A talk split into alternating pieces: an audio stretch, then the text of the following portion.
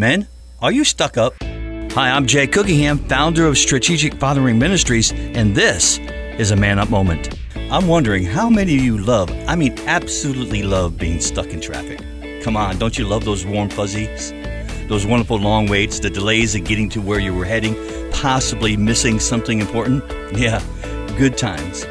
I know we hate being stuck in traffic, but maybe if we saw these moments in a different way, perhaps we would gain another perspective and possibly not lose our Christianity while we were waiting.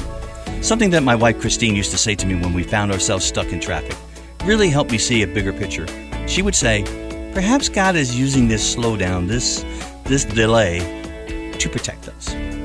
You know, that was a great reminder for our journey with Christ as well.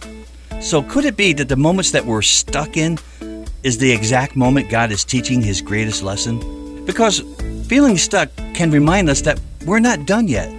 Hebrews 12:2 says, "Let us fix our eyes on Jesus, the author and perfecter of our faith, who for the joy set before him endured the cross, scorning its shame, and sat down at the right hand of the throne of God."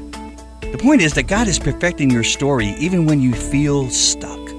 We can use this time for our advantage, trusting Him, trusting that He has a bigger purpose for us, and let Him write our story.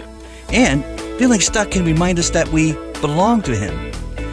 Psalm 32 8 reminds us that I will instruct you and teach you in the way that you should go.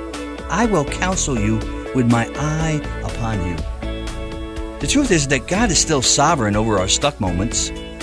We should use that feeling stuck moment as an opportunity to run to Him with all our questions, with all our doubts, with all our fears. Because this is the forward motion that we need when we're stuck. God bless you. For more Man Up Moments, please go to strategicfathering.com.